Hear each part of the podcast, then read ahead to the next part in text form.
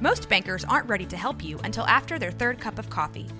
But with Central National Bank's after hours service, you don't have to wait for the bank lobby to open to get help. You can contact us from 6 to 8:30 in the morning or from 5 to 10 in the evening, and we'll connect you to a real, live, local person who can answer questions and fix problems 7 days a week. Bank different. Bank Central. Central National Bank. Member FDIC.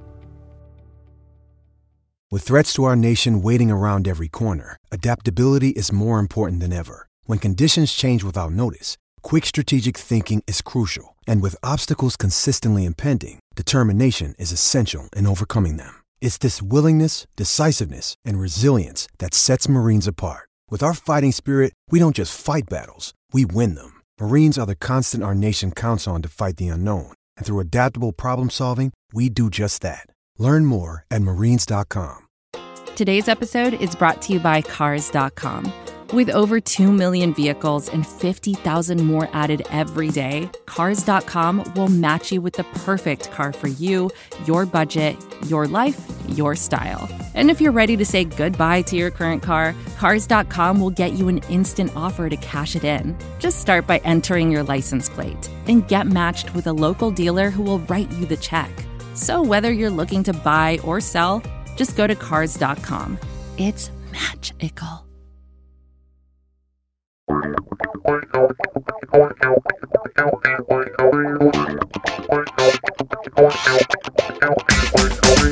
Hello, basketball fans, and welcome to the Dave and Dia podcast. Starting at center from Portland, the wily veteran Dave Deckard. And at guard from Los Angeles, the patron saint of rainbows and unicorns, your podcast MVP, Dia Miller. Welcome back to Dave and Dia, a Blazers Edge podcast. I'm Dia Miller. I'm here with Dave Deckard. It's Tuesday, and we have just lost to the Pelicans, which is a rough. It's a rough one. Um, I'm in Vegas right now, so I am not recording from where I normally do. So hopefully my audio is still okay, and you'll know why it's not if there are problems. Uh, Dave, how are you? Well, wh- what happens in Vegas stays in Vegas unless you podcast about it. Is there anything interesting going on with you there?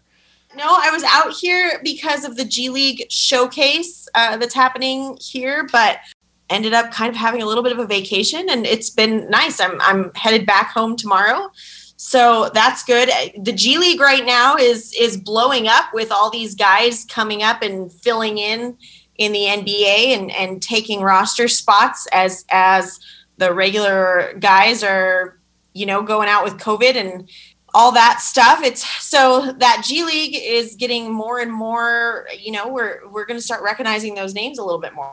I think. Yeah, exactly. It's a big opportunity for a lot of people. Uh, of course, we wish that uh, COVID wasn't happening, but it's sweeping the league. It feels like, I don't know, they're trying to hold on through Christmas, but it's weird because uh, you're not going to get your Christmas games, even if the, the team names are the same. It's like you you wanted a brand new TV and you're going to get a Magnavox, or you wanted a if you wanted that tablet, but it's not going to be an iPad. You're not going to get the iPad version of the Nets. You're going to get the cheap Android knockoff that was thirty nine dollars uh, Black Friday on uh, Best Buy or something. Uh, but the upside of it is just what you said. For a lot of players, this will be a chance to make an impression. Now, most of them won't stick but you never know when you're going to be that guy. So I imagine there's pretty bubbling excitement going on in some quarters. Let's hope, first of all, everybody stays safe and healthy. But then let's also hope that some of these G League guys get a chance to actually stick. Yeah, I'll be honest. I hate that narrative. I hate this whole like it's not as good as the other one. Like I understand that they're playing in the G League, but the G League is is if you've ever watched G League basketball, it is solid quality basketball. The fact is, there's just not room in the NBA for everyone who is an NBA caliber player. And so there's these guys playing in the G League that are fantastic. They are so good. And a lot of these guys are going to come in and it's going to be really good basketball. There are names in the G League that I think people would be surprised, or I mean, in the NBA that I think people would be surprised to know spent significant time in the G League first. So I I get that there are superstars and things like that that people tune in just to watch them. You know, if if LeBron James isn't playing, there are people who aren't going to watch the Lakers. If Damian Lillard isn't playing, there are people who aren't going to watch the Blazers. But for people who are just concerned about good basketball, that's going to continue even bringing these guys up. I don't think we're going to see the the quality of basketball diminish. I think it's still going to be great. I think they're going to be great games. I think it's going to be a great opportunity to see some talent that we haven't seen before. And, you know, I think it's going to be really, really fun. One of the guys that is on, you know, the Clippers G League is one that I shoot regularly. And one of the guys that's on the Clippers G League is Harry Giles, who a lot of Blazer fans are familiar with and, and have watched played. And he's there right now. And so, you know, that just goes to show that, like, there's a lot of really good talent there. Well, here's why the narrative matters, though, in this case, because the NBA might be holding on for Christmas because Christmas is the unofficial start of the NBA season in the public consciousness, but also the highest grossing single day of the regular season all year. And that's riding on the back of marquee matchups. That's this is why. Uh, and if you don't have the marquee matchups, there's not a reason to wait for Christmas. There is a narrative that says if this were February and not right before December 25th, that the precautions or the steps that the league is taking might be stronger. That may not be true. That's total speculation. But you can't divorce the December 25th date from the league's response entirely. And you can't divorce the December 25th date from the stars that usually inhabit it. And where there is not one, maybe there's not a reason for the other. But that said, all we know is we're going forward, and there are going to be five games played on Christmas. And let's see what happens after. We know the NBA is having new protocols with masks and testing uh, beginning December 26th. Which is probably not coincidental. And then uh, we'll see if it has to get more severe as always, I mean, I always encourage people get vaccinated, wear masks. Come on. We want to have to not worry about this someday. And obviously, we're having to worry about it again and again and again. We're not confident right now that this season isn't going to be suspended or go back into a bubble or do whatever. I don't think we're close to that yet. But if those numbers keep rising, the effects are severe enough, they're not going to have a, a lot of choice.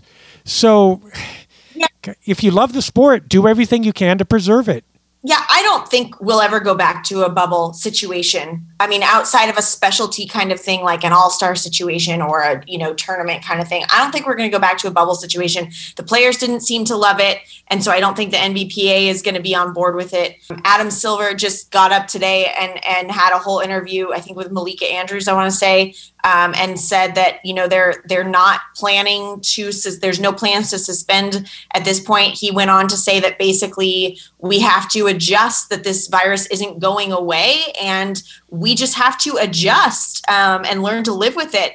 And so I don't think that we are probably going to see a situation in which we go back into a bubble. I personally think that part of learning to live with it and part of adjusting is building in the possibility of taking a two week break if there's an outbreak. You know, if there's an outbreak in the NBA like we're currently having, then take two weeks off, get it all under control, and restart. We don't have to go into a bubble. We don't have to take months off, but take a break and get everybody healthy and then start it back up again. Um, they are putting, you know, the protocols in place for for calling guys up. So if you have if you have if now the new protocols are if a team has two players that are that test positive you have to call a player up. If you have three players you have to call two players up. If you have four players you have to call three up and so on and so forth. And i'm assuming that this is essentially to keep us from having to postpone games mm-hmm. Um, they don't want to have to do that, so they're putting this in place. They're also taking off the um, typically with a two-way player. There's only they can only play 50 games, I believe it is, and so they're taking that restriction off, and now two-way players can play as many games as a team needs them to play. So they are doing some things like that that are going to hopefully I, I, assume keep from postponing games. Um, but I right. do think that it would make sense to have some kind of thing in place that if we hit this percentage of players that are in in protocols, we you know we stop the league for a week or two weeks or whatever it is to kind of get everybody healthy again um, but i don't i don't think i don't see it going to a bubble situation again i would be shocked if that happened I tend to agree with you. I think for the same reason that the Players Association would refuse. Although I could maybe see playoffs, but they're not going to Yeah. stretch that into you know months and months. Uh, yeah and and it would it, it may- would make sense for playoffs because it's a short short term thing and obviously teams want their best possible players available for that so they're going to be willing to do some things like that a little bit more readily i would think Yeah, Um, I mean, there's no for regular- replacing LeBron James in a seven game series. I mean, it's not. You can't call up a, a G League player and then you know that's that's not the same, and it will affect everything. So yeah, maybe that. But also part of the reason that they're that they've created the rules, I think, is to prevent uh, gaming the system. So you have X number of players on COVID. But then you also have X number of potential injuries that aren't COVID, where players are questionable or doubtful or whatever and you could technically say, okay, we've got three in protocols, or let's say five. We got five in protocols, and if we don't want to play this game without them, we just tell our three questionable players that they're, you know, we list them as out. Uh, and of course, there's no way to sensibly argue with that because you don't want to force injured players to play. So I think that they're just ensuring, you're right, it's about postponement, but they're also ensuring uniformity throughout the league. Uh, and as a result, the Brooklyn Brooklyn Nets are about to call up 92 players. I mean, that's that's about what's going to happen here. So yeah, I mean, hopefully this will be resolved. But we've been saying that for two and a half years now, or two years anyway. So I'm so tired. I mean, I think we all are. yeah we all are it's exhausting and and you know i was having a conversation about this today that it's was somebody said something along the lines of are we just going to wear masks forever? And it was like i mean eventually eh, we we don't know what's going to happen. But at this point like we just kind of have to look at this as a way of life right now. This is where things are. And you know we've found ways around it. We're still able to go out and live our lives and do the things a lot of the things most of the things that we used to do. There are just stipulations around that. And i you know i, I think it's livable. We you know i'm in las vegas right now. And um, I'm wearing a mask. Most places you have to. Um, if I'm outside, I don't really, but if I'm inside, I'm wearing a mask. And that's tolerable. You know, if I sit down to eat something, I take it off. I'm cautious of how many people I'm around. It- it's tolerable. It's it's livable. You can still live your life and do those things. It's not asking a lot to to ask people to wear a mask and, and be safe in those situations. But I think we have to acknowledge the fact, and I think it makes it easier to deal with too if you just acknowledge the fact that this is this is just a way of life right now. And yeah, maybe we'll get past it and maybe we'll get over it and maybe it'll change. I think, you know, I mean, I could go into all the things that I think, but I think overall we just have to assume that right now this is where we're at. And we have to, he's right in the sense that this isn't just going to completely go away anytime soon. So we've got to figure out how to work around it for now. And I think that there are ways to do that if people just be consistent about it and do it. Well, it's mitigating, right? It's the same thing with the league. You know, people are going to go in health and safety protocols. You don't don't want everybody to go all at once, or there's no league, right? Well, it's the same with us, except for it's not a league; it's hospitals. you know, like your your mask eh, at least might stagger out some of the levels of infections if everybody's uh, diligent about it, so that we don't flood the hospitals. Which then, I mean, I'm really conscious of this. I mean, I have two kids. I'm their only dad. Uh, if I have a heart attack, God forbid, and I can't get into the hospital because they are flooded with COVID patients, that's an issue, and my kids pay for that, and I'm well aware of that uh, for myself and for everybody else, and so I wear a mask.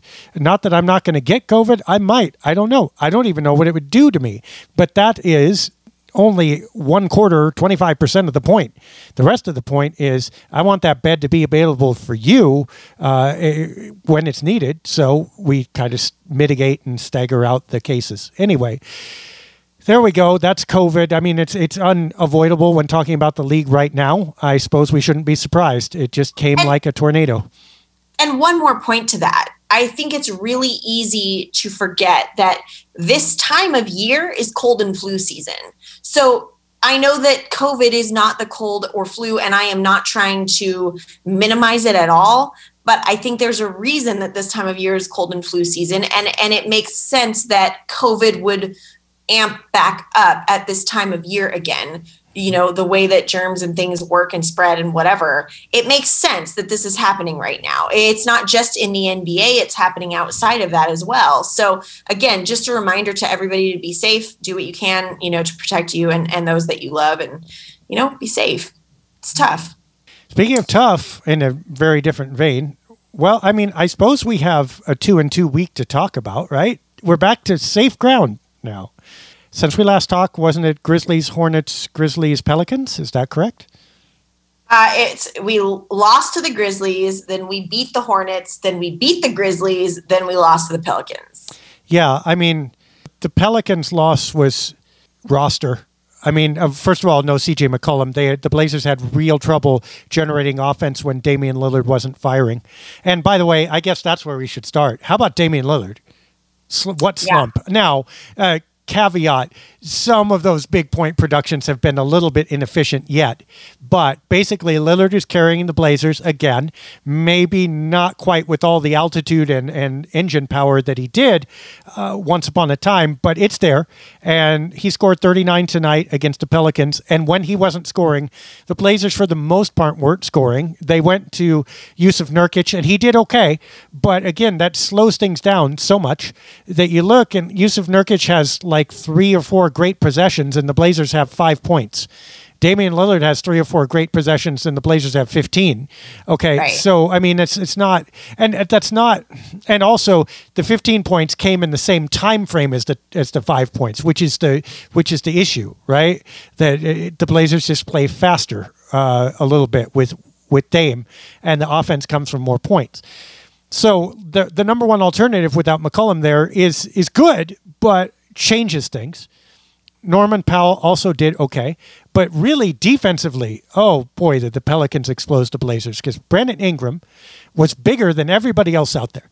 I mean, there's nobody, anyone Ingram's size that the Blazers could put on him was too slow.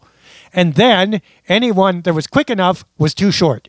And Ingram exploited that. And from that, um, you got Nickeil uh, Walker, Alexander Walker, who just went crazy in the second half, and you had two uncontrolled scoring sources. Even if Lillard was an uncontrolled scoring source for the Blazers, two beat one. And there you go. And that's just a reality of where the roster is right now.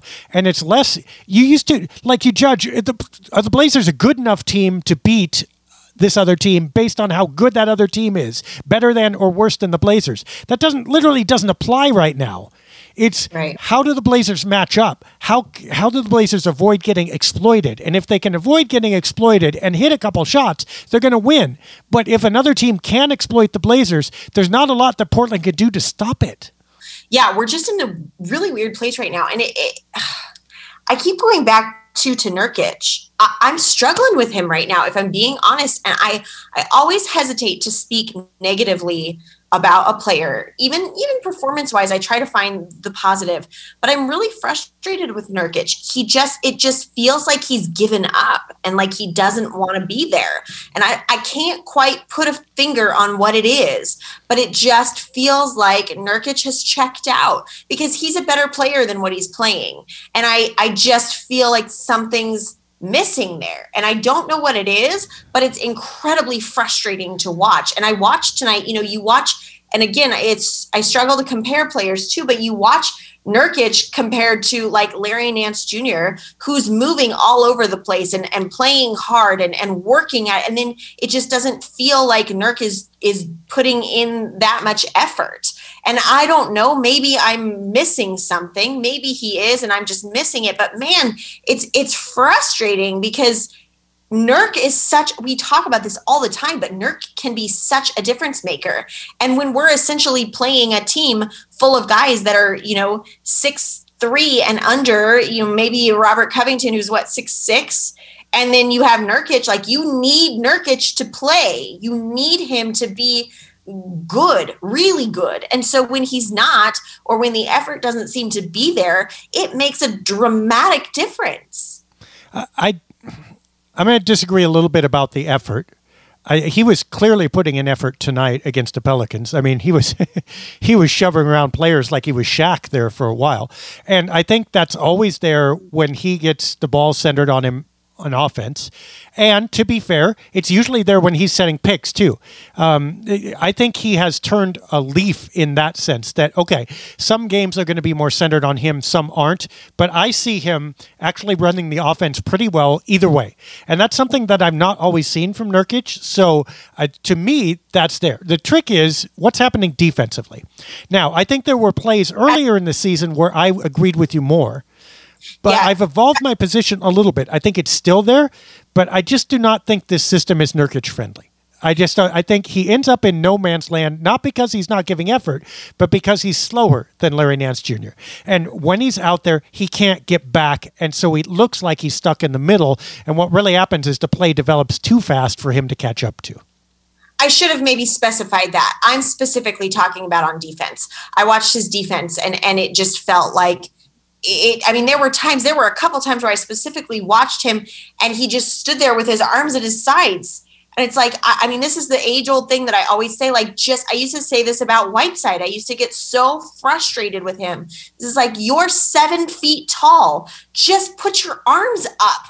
Like, even if you don't do anything else defensively, put your arms up in the air and it will make a difference sometimes. Like, and, and I think that's where I, the frustration lies. I, I agree with you overall. I still feel like we're not seeing the extent of what we could from him but I do I do agree with what you're saying. I, I, should have clarified that that really for me, at least tonight, the struggle seemed to be defensively. But maybe I mean I think what you're saying could be accurate as well. I don't know. It just seems to me like something is off, and I can't put a finger on it.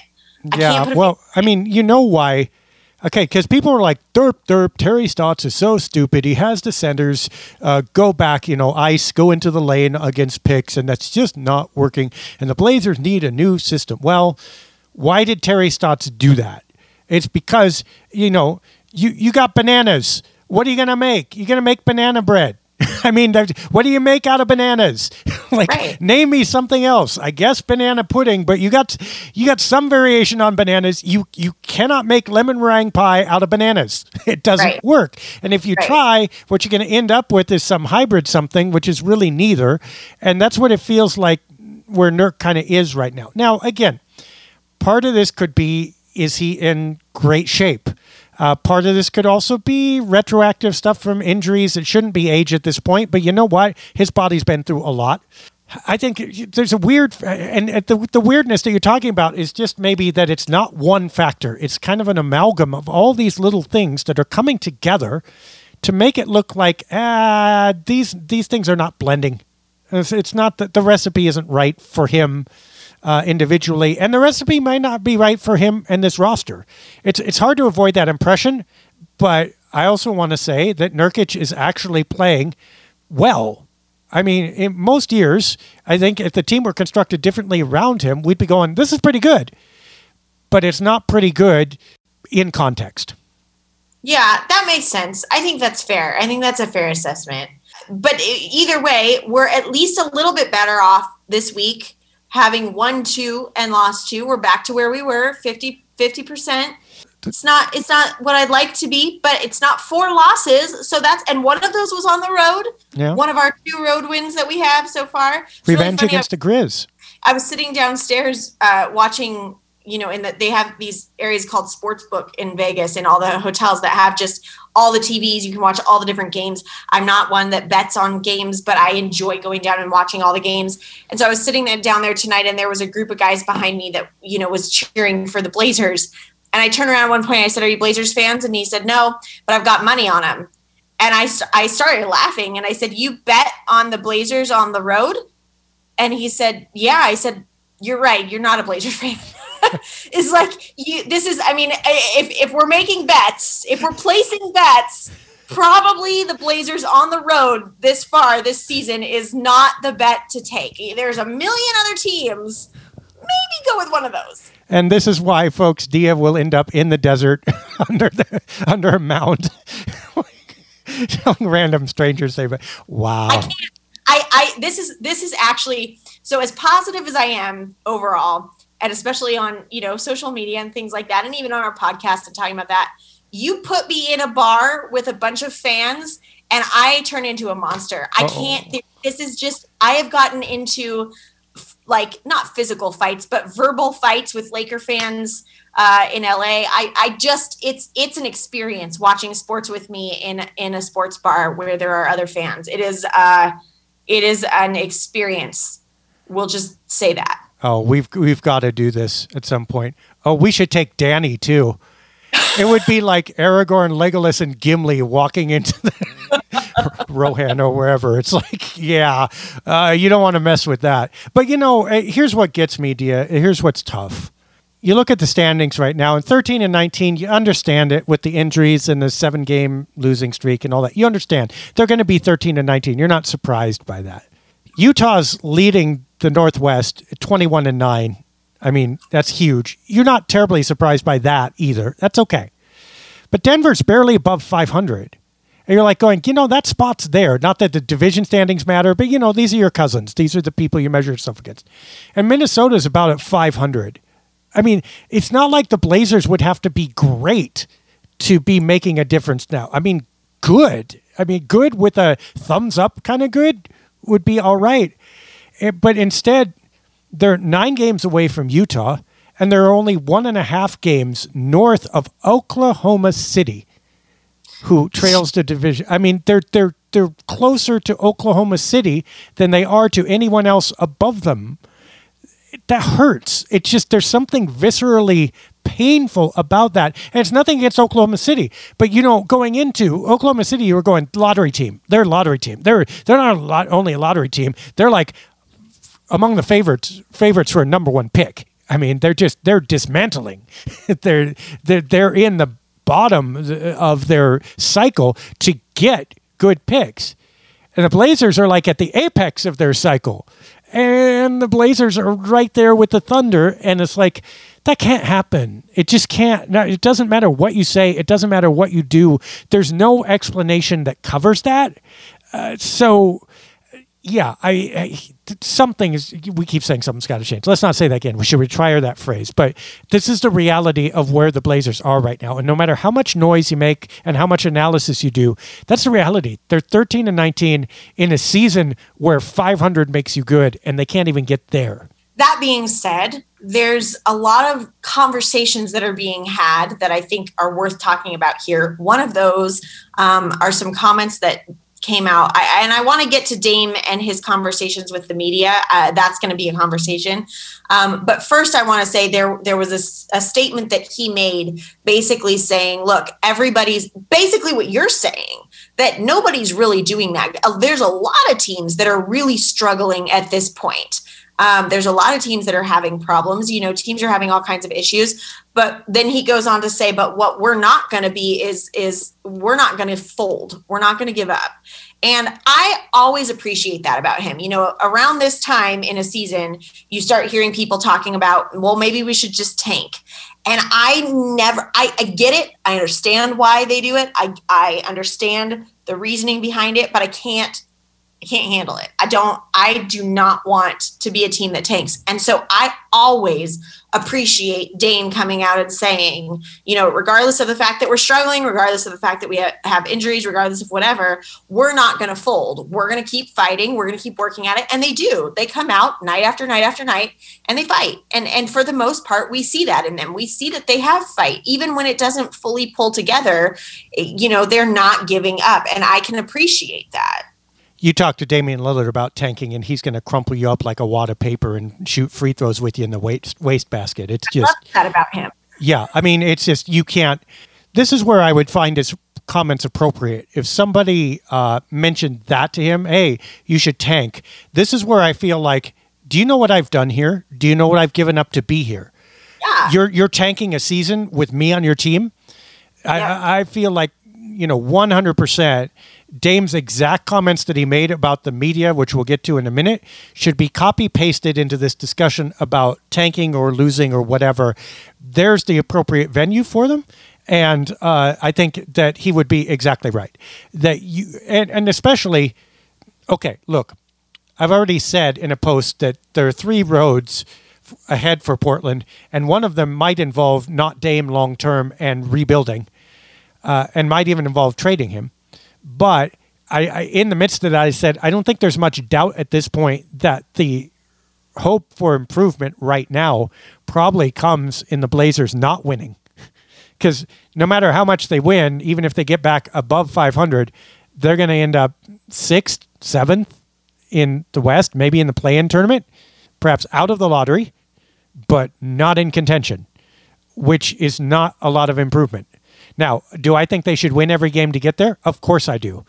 At the same time, is the road to improvement would it be eased if they actually did lose yes it would uh, including short-term improvement i mean if they got the number three pick or something in next year's lottery we'd be smiles and rainbows and unicorns again right instantly so yeah i mean both are true but i don't think there's any way any way that you can talk to the Blazers or especially to Damian Lillard right now about not winning every game they can. You can't talk to CJ McCollum about that either. I mean, you can't talk to Jusuf Nurkic about that or Robert Covington because guess what? They both need contracts. You're going to tell yeah. them to lose? That's a problem. Yeah, it, it's it's I don't think that's a team that's ever going to do it by choice. And I, I personally like that. I like that about them. I like that they fight and I like that they they have that Dame seems to be doing Dame things again. He uh, got a cortisone shot for his injury that he's been dealing with, and he seems to the last few games he has been being Dame, the Dame that we're used to. And man, that's nice because I found that over the the first half of this season, or the first half of the first half of the season, whatever, the first quarter of the season. Math is not my strength. Um, I found that I I really, really enjoy watching Damian Lillard play like Damian Lillard plays. He's a big part of what I like about this team. And when he's not playing the way that we're used to him playing, it's a bummer. I mean, I, I still like him. I still think he's a great player. I still will support him. I, you know, whatever else. I, I there's a lot of other guys on the team that I also enjoy watching. But man, is it fun to watch him do what he does. I just think that we forget sometimes because we get to watch him night after night after night, game after game after game. I think we forget how special he really is. And the fact that he can go out and drop 40 points in a game and it barely even like phases anybody. Um, it, it's he's really a great player. And so I'm glad to see him doing Damian Lillard things again. That's very nice. I, I, hope he, you know, feels better. It seems like he's starting to or, or does. Um, and I hope we can keep that up because, man, he is just so much fun to watch. He's so much fun to watch, even in a loss like tonight. It is really fun to watch Damian Lillard play basketball. Absolutely 100% true. I think we can also say, though, that we're beginning to be, and he's beginning to be on a cusp. And I believe he has many good years left. But what's the definition of good? And I'll tell you what, like it's like the first chill in autumn. The winter's not there yet. Not even close. You got a lot of you got plenty of, of warm days and it's gonna be 80 again and whatever. But I will tell you what that chill was. For the first time ever, I heard a commentator, and it was a national commentator, a person who talks NBA all the time. Damian Lillard trade was suggested, and he said the team that would have been receiving him doesn't need an aging guard who might not quite be what he was and making so many million dollars. Now, I'm not saying that's accurate. I'm saying that's the first time that's ever been said in in my hearing. Might not be true. But when that is beginning to be said by anyone, you know that the times are changing. And they are going to change at some point. Two things. First of all, obviously, this may affect Portland's future and Portland's future with him and his future. But even more to the point, to the point you just made, enjoy this. Enjoy yeah. it when you see it. And uh, irrespective of, of record, he is worth watching. When that shot goes, and you know the shot I'm talking about. And increasingly this year, layups too. But when the Dame shot goes in, There's nothing like that. And you're not going to see that happen again soon. So, yeah, uh, I, I, I agree with you. He is the reason to watch them play every night, no matter what. Other than that, they're just kind of an NBA team uh, who's struggling to find their way. But he makes that oatmeal team into a Grand Slam breakfast most days. Yeah, and and that kind of actually segues really well into the comments that he made to the media. Um, this was something that was really interesting. There, after the team beat the Hornets, they did you know the interviews with with media afterwards, and and someone seemed to observe that he appeared to be angry or frustrated and asked him about it. And this was his response. I'm just going to read the response. He said, I'm happy we won the game. That's what we came here to do. I felt happy throughout the game. After the game in the locker room, I felt happy. But when I come here and I've got to answer questions and I've done so much in my career, you know what I mean? Specifically in Portland, I've given everything. You know what I'm saying? I've never made an excuse. I've never disrespected any of y'all. I've never not given you guys time. And just when our team is going through it and I'm in a little bit of a struggle, I see certain people not giving me that same respect. So that's why I'm a little irritated in here. But with my team, I'm happy we did what we did. So that's that. I just don't, I still come here and give that same time. I just don't appreciate it, man. It'll be hand, handled that way going forward.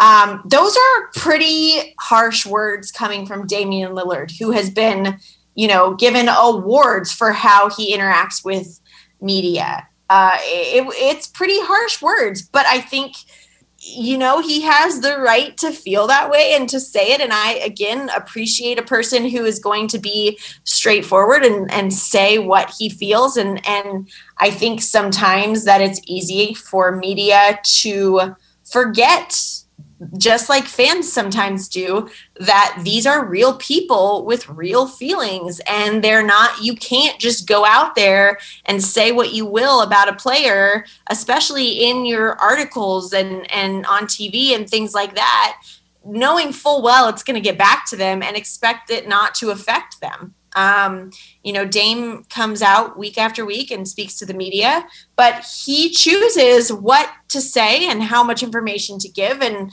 it'll be interesting to see going forward if, if that shifts.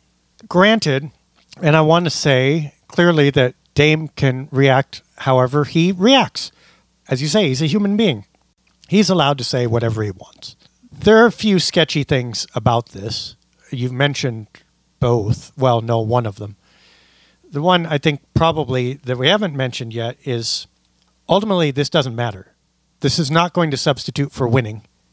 If they're not winning, respect. I mean, I get a basic level of human respect, yes, and respect for what he's done, yes. But I, I don't recall reading anyone saying um, Dame doesn't deserve to be treated with respect as a human being, or Dame sucks, or has sucked, or hasn't given. He's clearly the franchise, and he's one of the top two players in the history of the franchise. Period. Okay. And I don't know anybody who argues that really strenuously, except for a few Bill Walton supporters who are all like 82. Anyway, no one took that away. But again, this is so part and parcel of Portland's culture. This needs to evolve. You don't win games fighting with the media, you don't win games fighting with the referees. And if you don't win games, people are not going to talk like you won games. You cannot get people and should not get people to say, Yay, yippee skippy, they're 13 and 19. That's really awesome. Just as often as awesome as if they were 19 and 13. Right? That is not that's not professional sports, and that's not why anyone's there in that locker room. No one went in that locker room to go 13 and 19. Now I'm not saying they're not trying their hardest. I'm not saying there aren't reasons. I'm not saying any of that. I'm just saying if you don't win, this doesn't matter. If you do win, this doesn't matter. You're wasting your time either way. But the other thing that adds a little barb to it is that increasingly media have become dependent on close relationships with and quotes from players, which is completely in the player's power. Okay? Yeah. To the extent that that is, and by the way, this is an inversion of maybe where it was like 30 years ago to the extent that the player does have that power, there is something a little sketchy, maybe I want to say unethical, I don't know, about saying, if you do not speak well of me, I will not speak to you. If you do not describe my game or my performance to my liking, I will not provide you the things that will allow you to do your job. Ergo, there should only be media who say what the players want them to say, driving that to its logical conclusion. That's not okay.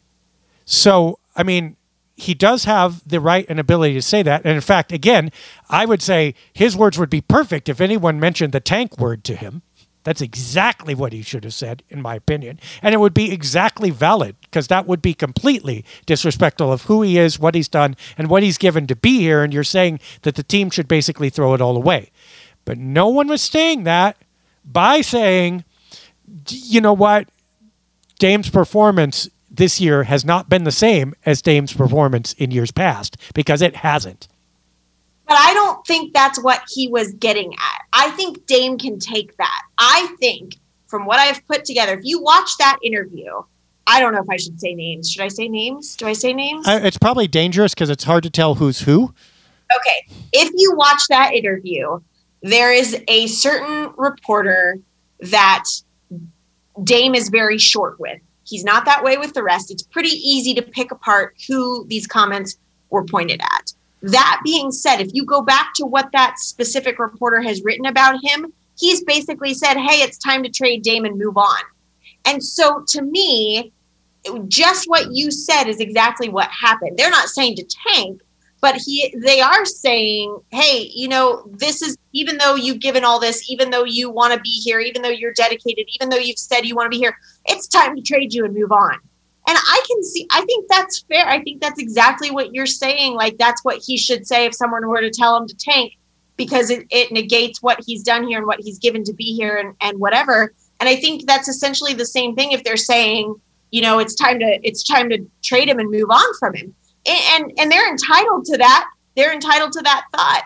But you also have to take into account if you're going to say something like that about a player they're not going to be thrilled about it if they're wanting to be there if, if you're damian lillard and you're repeatedly having to shut down this narrative that you want that you should move that you should be traded to a different team you know the national media is doing it even some of the local media is doing it this whole narrative that Dame's time in Portland is done, or he should move on, or he even the narrative of he deserves better. Like Dame has said, this is where I want to be.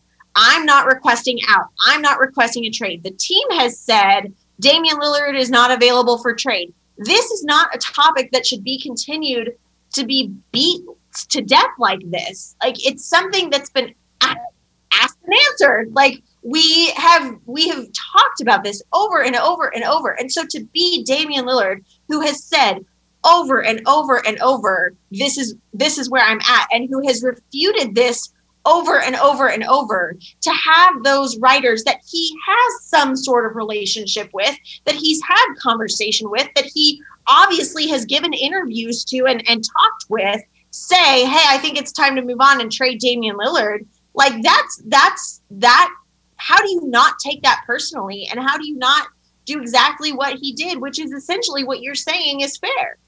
I can meet you here. I think there's a connection in that what was said about why dame should be traded and if it's well because dame's slumping right now and he's done I get that. Now, I still don't think that Dame should maybe threaten not to talk to people. That's again, that's part of the relationship. that's it's part of you know good, bad, or indifferent. Unless they're abusive, you should probably talk to reporters if you're supposed to talk to reporters. And it is, it is a sketchy practice already to favor some over others. Although I get it, that's okay. But if that goes to the extreme, we're only going to reporters will just become PR if we might as well have just forget just just have PR reps instead of reporters, and we lose something that way. So that that part I still take issue with. But if you if it is said, it is time to trade Dame because Dame is done, and Dame can no longer carry this team. Yeah, I get that. But there are also other reasons, some of which we've talked about, and this is a nuanced topic. And if a person is if that person is being nuanced about it, look, team's probably not better off trading Dame right now. Uh, Dame's a singular talent, and they will probably go down before they go up, but they're not going up anyway. And the longer we prolong this, the less soon they will go up. And by the way, the farther away Dame will get from a championship. You know what?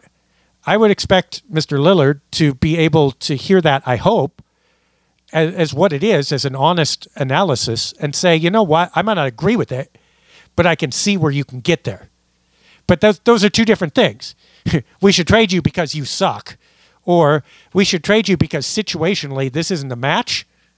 And the way the NBA is structured, this isn't going to get more matchy. Mm, you know what? A person should be able to say that. We've said that. Yeah, and and and a person is allowed to say that, but Dame is also allowed to decide how candid he wants to be and so he, you know if theoretically it's not like we're sitting down and interviewing players and we're still writing and we're still doing the things that we do. So he, he's still going to do his media availability. He's still going to answer the questions that are given to him but he gets to choose how much he's willing to say. And to me i can understand feeling like you were burned in a sense than wanting to draw in and not be quite so candid. I think that's fair and i think that that's uh, uh you know as a player who's being constantly critiqued on your performance, which I get is part of this. I get that and I understand that it's needed. But I also think like they can write everything we can write. I guess we can write anything we want about them theoretically, but it's up to them what they give us. And so if he feels like this is not somebody that he can trust with those things or whatever, that's fair. They they are required to sit down and do media availability. They're required to do these these, you know, these interviews that they do. But they get to choose what they put out there yeah. as they should in my opinion. Sure. It's a fine line though. Because critiquing the performance and critiquing the person for an athlete very quickly melds together, and especially for trailblazers who have traditionally used those two as interchangeable. You know, if you if you diss us, you know, if you diss the team in any way, you're dissing me personally, and we're going to fight back, and we're going to use that as locker room material. I get that that's part of their mo, okay, but there is a difference between disrespecting a person and critiquing a performance, and those those those there is a line. Now, sometimes it gets murky, sometimes it gets gray, but it's there if if we say, you know, Damian Lillard shot six of twenty nine tonight, and yeah, he scored twenty, but he he shot twenty percent. You know what? That's not disrespecting Damian Lillard. That's evaluating a performance. And yeah, to say okay, if Dame came back and said, you know what, here's what you didn't see about this performance, X, Y, and Z, and here's what you didn't see, the guy defending me, and here's what you didn't see, uh, my knee was bothering me, or here's what you didn't see. There's no one else on this team who's going to be able to take those shots, so it's going to be me either way, and I've earned that right. All cool. But you're six of 29. This wasn't the greatest performance. Oh, you disrespected me, so now I'm going to disrespect you. That that's a that's a non-parallel response. Yeah, I just don't feel like he is being disrespectful. I feel like he said it respectfully. He's still doing his job. He's still, you know, Dame's still going to come out and answer the media. He's still going to come out and talk to the media. I don't think it was a disrespectful response. I think it was an honest response. I think it was a guy who was coming off of something and feeling like he's constantly fighting this fight. And it was an honest response. And you know what? It was a good story. Yeah. I mean, I agree it wasn't in a disrespectful style at all, but there was like, there's veiled threats or pushback in there. And again, I haven't read the article, so I don't know. Maybe again, maybe that was valid. And again, he certainly has the right to say what he says, uh, and he is a human being. He can react however he wants. At the same time, I think there is a caution to this, and there is an imbalance to this. And you know what? Actually, here too, we need to consider this in some ways. I'm far be it from me to say poor media people or whatever. But there is an old narrative, an old school narrative that says media people with the pens have all the power and the players are at their mercy. Again, that was true 30 years ago. No longer true at all.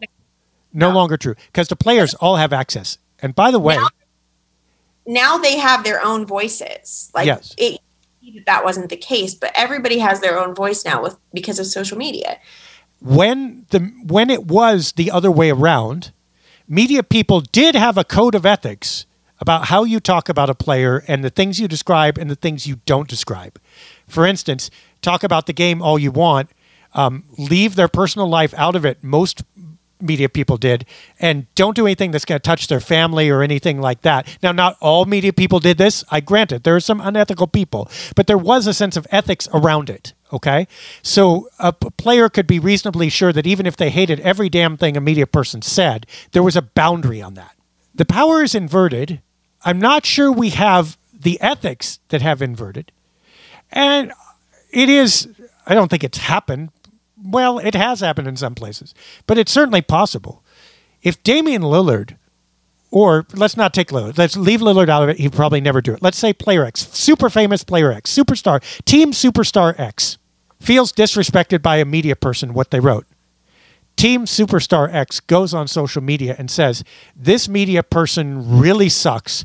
Nobody should respect anything they say, and they should fall off the face of the earth or something stronger. That media person is exposed at that point. That media person is not only exposed in social media, but also in real life because you know the player has that player has a much bigger platform than any single media person does right now unless you're maybe Stephen A Smith or Howard Stern or someone. And that kind of lack of proportional response or thought about it. And I'm not saying Dame did this.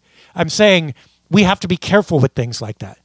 Because there are scenarios in which fanatical players, uh, not fanatical players, fanatical followers of players take that farther than anybody intended. And there have been one or two times, now I've not gotten into it, but there have been one or two times where I've been on the very outer perimeter of some of that stuff. Not close, but close where you could see it way off in the distance. And believe me, that was as close as I ever wanted to get.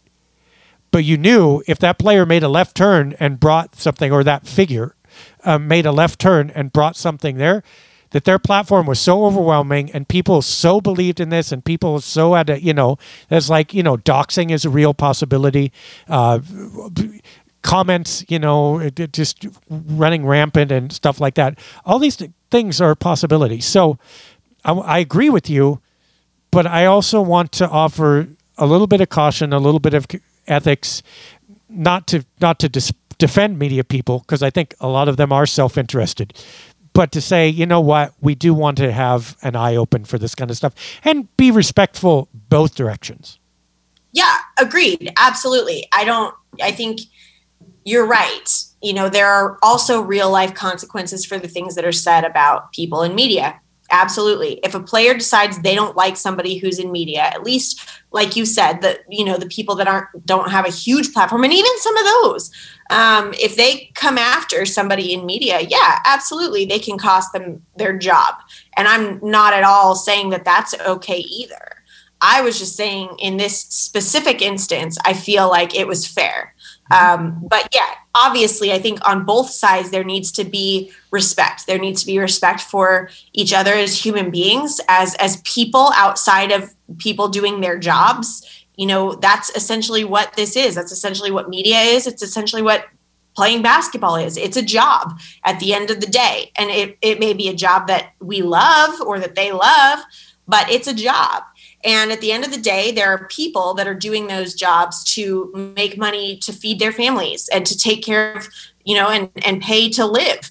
Um, so, absolutely, you never want to do something like that that's going to essentially cost someone their job. I would never argue for that. And I would never say that someone should be treated that way. I definitely think that there should be, you know, a, a code of ethics on both ends. Um, and you don't see that a lot. And I do think that be- because of social media and the way that it has given everybody their own voice, it has dramatically changed the way that media works. Um, and you know that's maybe a conversation for another day, but it's it's definitely it's definitely it'll be interesting to watch going forward. I have every confidence that Dame will continue to be professional. He will continue to answer questions. He will continue to do what he does because that's who he is. He he is professional at the end of the day, and I think he's a good guy. And I think you know just like anyone else it's it's such a tricky situation because you get these guys coming off of such an adrenaline rush and then you expect them to sit there and talk about how they feel and what they're thinking and whatever else and like there's got to be a sense in which it's it's tough to do that unemotionally at times, you know, because they're coming off of either a win or a loss. They're coming off of everything else that's happening, the adrenaline that's building, all the stuff that's going on. Then to sit there and talk to the media, there are going to be times where they're going to be frustrated or they're going to be angry or they're going to be whatever. Like you, you can't really avoid that. And so, um, it'll be interesting, but I, I don't think we'll see much of a change. I think Dame will continue to be professional and will continue to be, you know, what, what we're used to seeing from him. Yeah, I believe that too. I think the you know it's it's worth mentioning that that there has there hasn't been a lot of talk about it, but CJ McCollum is seemingly on the uprise um, as far as his injury goes. He does seem to be getting better, so that's good news. I don't know what you know. We don't have a timeline for him at all. Just news that he is improving. Um, the only other thing is you know the the NBA 75. The rankings are out there. They're um, and and there have been several different articles about that and things written. But Clyde is being ranked at 43 out of 75. Clyde Drexler is being ranked 43 out of 75, um, which is just kind of a fun little thing. You know, it, it's wild to think about that. To think about of, of 75 years of basketball. Um, that's you know, and and some years they obviously have more than one name, so it's not even just the best player every year. And of 75 years of basketball, we had the 43rd ranked player um, on the Trailblazers, and I think that that's always cool. It's always cool to see those stories pop popping back up about you know guys that that were on the team in the past. Yeah, I mean, and no argument that Clyde the Glide was fantastic. I mean, if you didn't see him play night to night, it's nearly impossible to appreciate him other than the dunks. I mean, there are a couple dunks that speak for themselves, but he was so much more than that. He was so dominant in a way that that Dame is, but Dame has always been dominant in streaks and stretches. And not that he hasn't been dominant other nights. I mean, you don't average 30 points a game. He's he's averaged more per season than Clyde ever did, okay? I get it. But still, there are nights where Dame is Dame and winning games. And there are nights when Dame is Dame. And the neat thing about Dame is Dame's low side is like 24 points a game and still the best player on the floor. Okay. But Clyde also had that thing where every night or nearly every night he would dominate. He'd be like other other players, other teams would game for him and then not even be able to come close to stopping him. What's Clyde want to do? Oh, well, he's going to go to the lane. Guess what? Clyde's in the lane damn it. like like you feel like you're parenting a toddler. I literally just told you he was going to do that. Why didn't you stop him? And it's like, oh, I can't I can't do it. It's like that that was something pretty special to watch night to night. And uh, I think, you know, again, he was hurt because he was never ever the best player in the league in, in any of his seasons. Jordan came and took over just as he rose uh, and Bird was and Magic were leaving, you know, just as he ascended. So, uh, or declining, I should say. So, yeah, he was hurt by the people he was in the shadow of a little bit in terms of absolute rankings, but he was still great, and 43 seems about right. Yeah. One of the things about Clyde that I will always appreciate. And I feel like we've talked about this here, but sometimes I can't remember what I've talked to you about and what I've talked to my mom about. but like one of the things that um, just made Clyde so great, in my opinion, is that he was quietly great. You know, Michael Jordan was loudly great, but Clyde, Clyde was really good. But because of you know guys like Jordan who who were so loud about it. He was overshadowed a little bit. But if you watch, if you go back and watch how he played and you watch highlights, you can actually find a lot of those things on YouTube. Um, he was just he there's a reason they call him the glide. If you watch that man dunk, it is like he just sails through the air. And it wasn't, you know, that I was watching some clips of an old dunk contest um, and and it wasn't it wasn't like he was flashy. He wasn't a flashy player, but he was just so he was such a beautiful player. It was just he was so graceful, and he just made it look so pretty. I don't know how else to say that. Like the glide is a perfect nickname for him because that's literally what he looked like he was doing. Um, it's just there's there's something there's something and i know that i am influenced greatly by the fact that i watched him when i was a child and that's essentially why i fell in love with the blazers and with basketball. So there's always going to be that nostalgia there for me with clyde. But there just is really something special about that man and about his game and the way that he carried himself on and off the court. Um, and so he may be number 43 but in my book he'll always be number one. yeah, I mean, and if you're of a certain generation, that I think that will tend to remain true. Which is why we got to love all those Bill Walton people out there too. Yep, absolutely. And the legion now of Dame people who will right. always you you also will say this and tell your children about Damian Lillard and all he did and the shot and then the other shot. Yeah, I I, I said that the other day. I, I, think I even tweeted about it that Damian Lillard is to my daughter who Clyde Drexler was to me.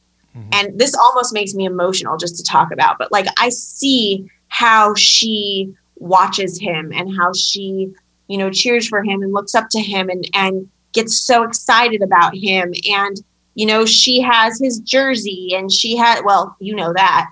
Um, you know, she she just loves him and I think about that, and I think I, I, I we were in the car the other day, and um, we had read a book about LeBron James at bedtime the night before, and and one of the boys brought it up again and was saying, you know, is is LeBron James the best basketball player? And I, I just I said, you know, he's really good. He's one of the best who's ever played. Whatever. I gave him the whole line, and I just hear my daughter in the passenger seat go, "Well, not better than Damian Lillard." And you know i just i love that fire in her and just that passion she has already at a young age for for Dame. And I think you know I see that I see myself in that. That's how I was with Clyde. You know I would have defended him till to the death. And I just it that impacted me. And I think about that sometimes that you know these days this team that my kids are growing up watching my little my littlest son is obsessed with CJ McCollum. He is just obsessed and it's it's it's so interesting to me to just watch that develop in my own children and recognize what that was for me and so this you know this team will be special for me because of the impact that it's had on my children long after it is the team that it currently is that's a good reason to follow, a good reason to watch, and a good reason to talk about them every week. So we hope that you will be back with us next week when we will be post Christmas, yeah, Christmas will be done. Maybe the Blazers will give us a win against the Brooklyn Not Nets.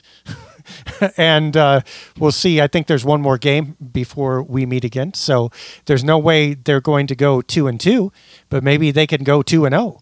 That would be an undefeated week. Would be okay. If there's a third game, I'm not real hopeful, but they could go two and zero, oh, especially since Brooklyn won't be fielding anybody. So we will hope for that. And for Dia Miller, I'm Dave Deckard. Uh, we hope that your holiday season is merry, no matter what situation you find yourself in. And if it's not, know that we're all connected by the team that we love. And there's always hope for tomorrow for them and for you. And we hope that everybody who's able to has a wonderful holiday season. And we will see you in a week. A hater sees an opening down the lane, moves towards the hoop. But then Dia comes out of nowhere to swat the shot attempt away, saying, Get that weak stuff out of here. Dave scoops up the loose ball. Now it's a fast break the other way with Dia. She's flying down the court. Dave sends her an alley-oop. She jams it. Boom! Shakalaka! The crowd is on its feet saluting Dia. I tell you, if she isn't the Rookie of the Year, they really ought to just stop giving the award. What a talent!